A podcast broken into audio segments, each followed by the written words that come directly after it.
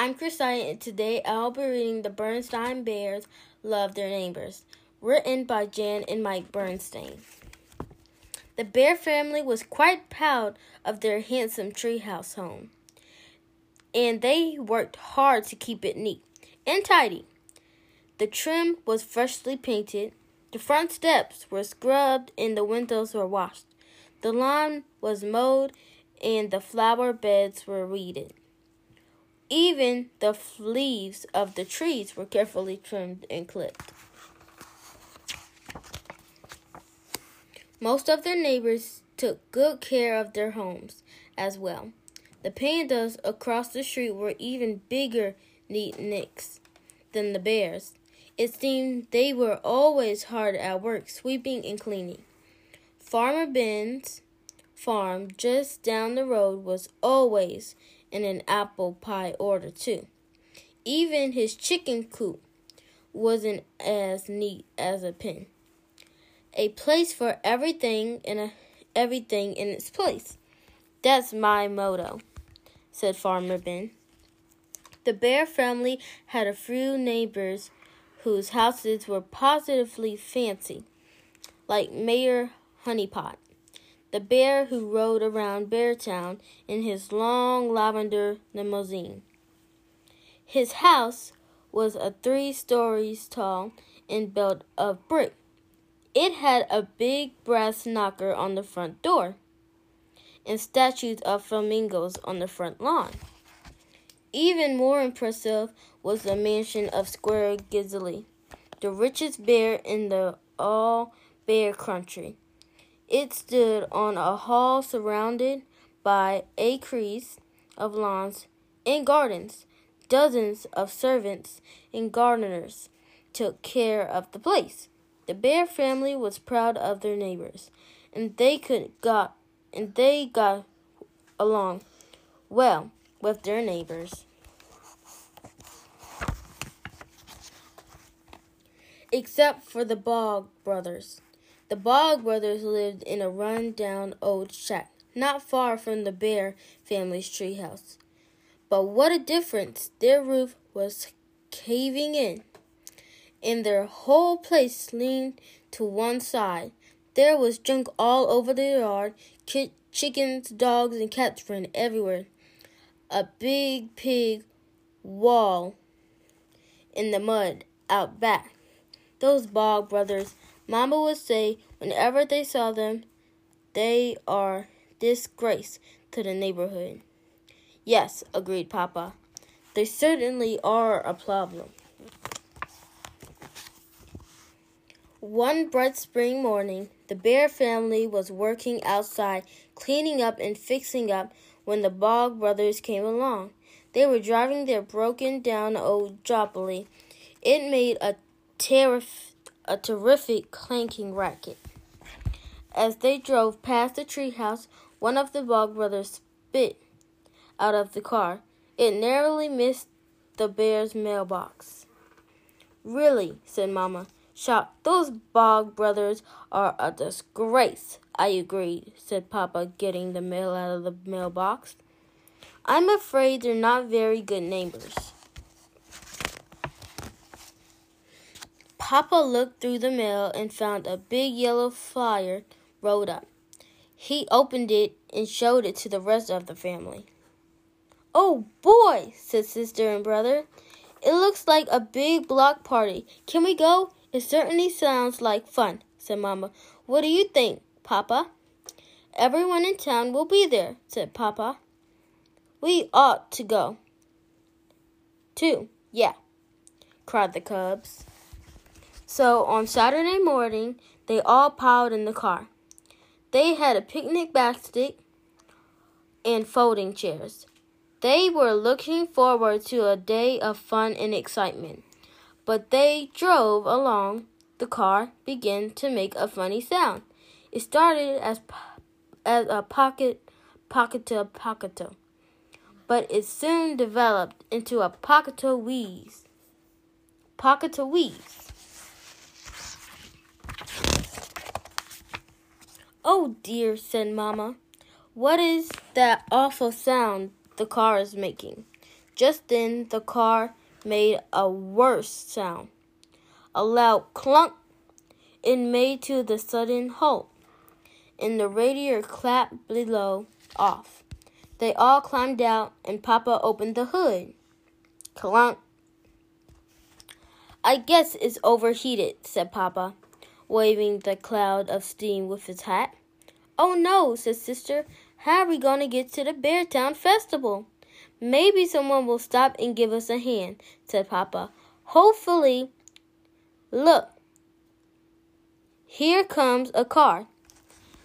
Let's all wave. Maybe they will stop.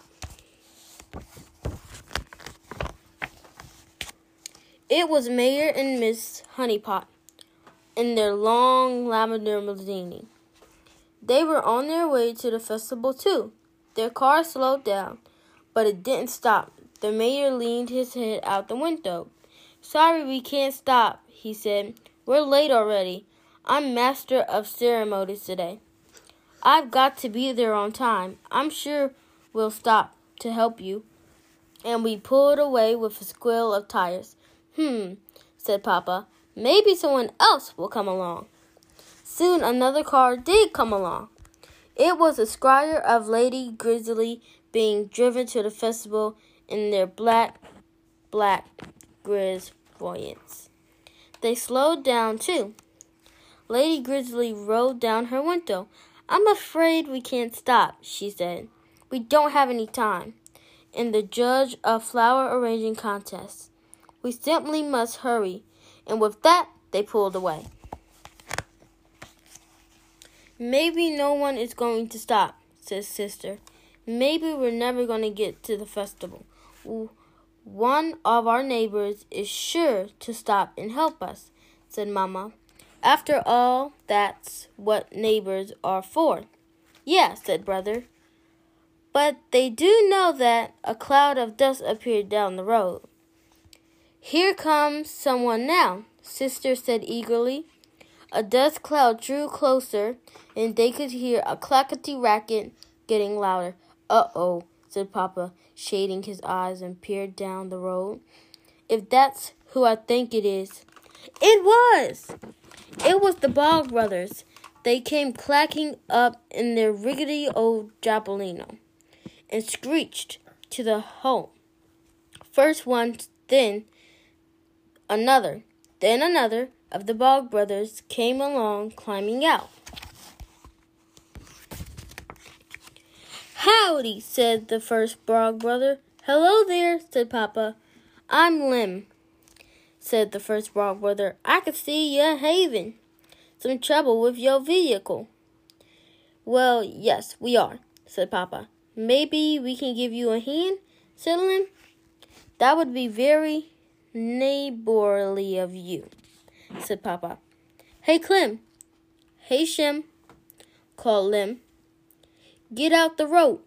The other two Bog brothers rooted around the back of the Trombolino and came up with a length of rope and hinged it to the back of the bumper of their car and tied the other end around the front bumper of the Ben's Bear's car. All aboard, said Lem. The bear family climbed hastily back in their car. The Bog brothers pulled away, towing the bear's car behind them. Where are we taking us? asked Mamma. Papa shrugged. At least we're moving. Brother and sister hoped the Bog brothers weren't taking them down to their old shack. They didn't want to meet that big pig, Zeke's. They soon pulled into a run-down old filling station.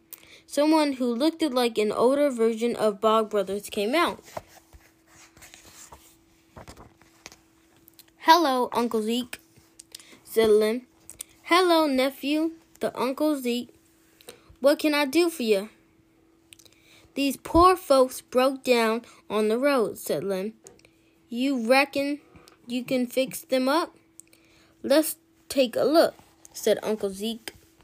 He looked under the car's hood, bandaged and clamped around, and came out with a length of burst holes. Righty, older holes, he said. Busted clean open. I could have another one of them around here somewheres. Uncle Zeke rummaged around behind the filling station and soon came back with a radiator of hose. This. He bandaged a clange under the hood for a few more minutes. There, he said, wiping his hands. Good as new. We'll top off the radiator, and you folks can be on your way. Thank you very much, said Papa, relieved. He shook hands with Uncle Zeke and the Bog brothers. Thank you, said Mama, brother, and sister. Honey Bear waved. How much do we owe you? asked Papa, reaching for his wallet. Nothing, said Lem. This one is on us. After all, we're neighbors. That's right, said Mama with a gulp. We are, in fact. How would you neighbors like to come over to our house for dinner next week? Papa, brother, and sister all started at Mama with their mouths open. That's right, neighborly of you, said Lem. Don't mind if we do. Shem's cooking has been getting a bit tiresome. Too much possum stew. We were on our way to Bear Town Festival, said Papa. Would you like to join us? Sure would, said Lem. We ain't been to a big shining since Grandpa's 19th birthday party. So the Bear family drove down to the Bear with Bog brothers and Uncle Zeke. They were a little late, but they hadn't missed much. Just Mayor Honeypot's welcome speech. They all joined in the games, rides, and contests. When it was time for the fireworks, the Bog brothers livened things up with some music of their own. Pow, pop, pow. The next week, the Bog brothers came over to the Bears' treehouse for dinner. They wore their best clothing and got us scrunched up for the occasion. They even brought a housewarming gift, a big pot of Shem's special possum stew. It was delicious. The end. See you next Friday at 7 p.m. sharp. Yay! Yay, Kasai!